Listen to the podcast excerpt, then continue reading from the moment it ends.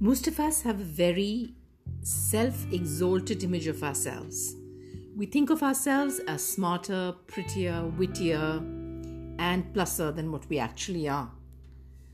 On the other hand, there are some of us who think of ourselves as lesser than we actually are. Less bright, less attractive, less thoughtful, you name it, and we think of that for ourselves. But where are we actually placed? We're somewhere in between. And to get that right image of ourselves, we need somebody we call a mentor. A mentor, hopefully, somebody who's maturer than us in years, who has the capacity to understand us, and the capacity to understand the environment in which we are.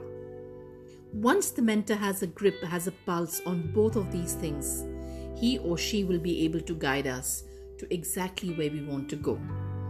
So, this is, a, well, not a shout out call for a mentor, but it definitely says that if you have a mentor, the going will get smoother and will get easier.